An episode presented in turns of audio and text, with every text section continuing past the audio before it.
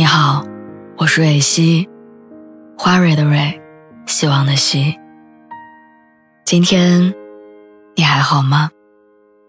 你可以在微信公众号和微博中搜索“蕊希”，每天晚上我都会用一段声音陪你入睡。听完今天的故事，祝你晚安，做个好梦。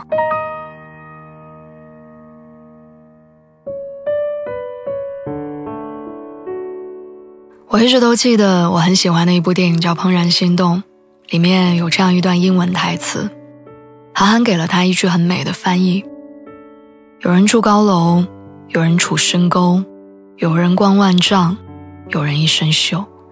世人万千种，浮云莫去求。斯人若彩虹，遇上方知有。你遇见过那样的一个人吗？遇见他。你眼里再也看不到其他人。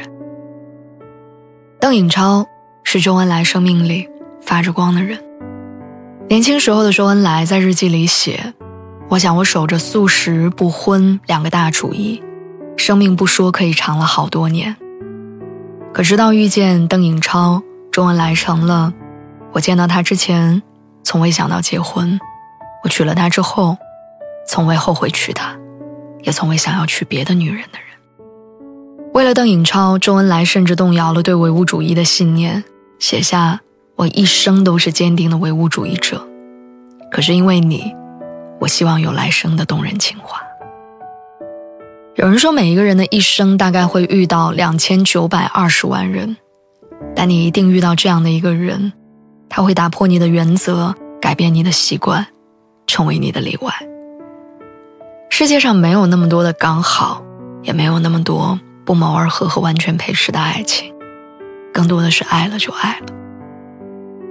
我一直很喜欢美剧《生活大爆炸》里希尔顿和艾米这对情侣。曾经的希尔顿是异性绝缘体，他享受孤独，觉得孤独是他思考问题的最佳时间。他认为性这件事儿是交配和生物学的结合，对于恋爱嗤之以鼻，甚至在好友霍华德的婚礼上给出了一份单身宣言般的致辞。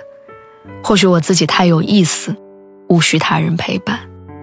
可后来在艾米的影响下，希尔顿的感情发生了很大的变化。他不再是那个超高智商、超低情商的研究弦理论的科学怪人，也不是那个完全不懂跟他人共情、难以相处的冷冰冰的人。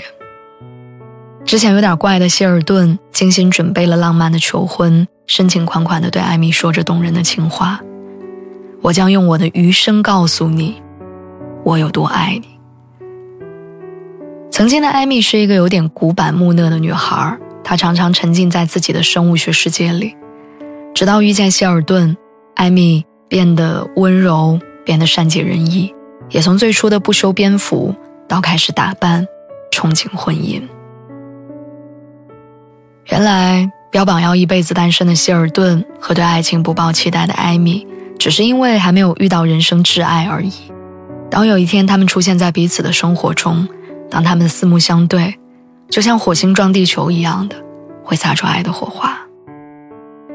有人说，生活中的很多事情都会让人成长，但爱情是让人成长的最快的那种。村上春树在一本书里写道：“充满偏见的爱，才恰恰是我在这个不可靠的世界上，最为充满偏见的爱着的东西。”你要相信，总有人会成为你的例外，而你，也一定在被他深深的偏爱着。